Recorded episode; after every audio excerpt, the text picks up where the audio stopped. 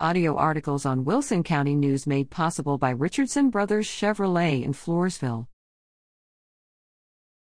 Tigers compete in SA.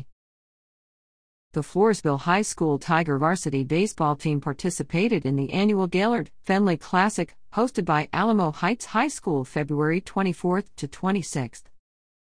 The Tigers kicked off the tournament February 24, tying 6 6 with Alamo Heights and defeating MacArthur High School 11 5. On day 2, the Tigers fell to Steele 4 3 and Smithson Valley 9 1. The Tigers' final day of the tournament was canceled due to weather.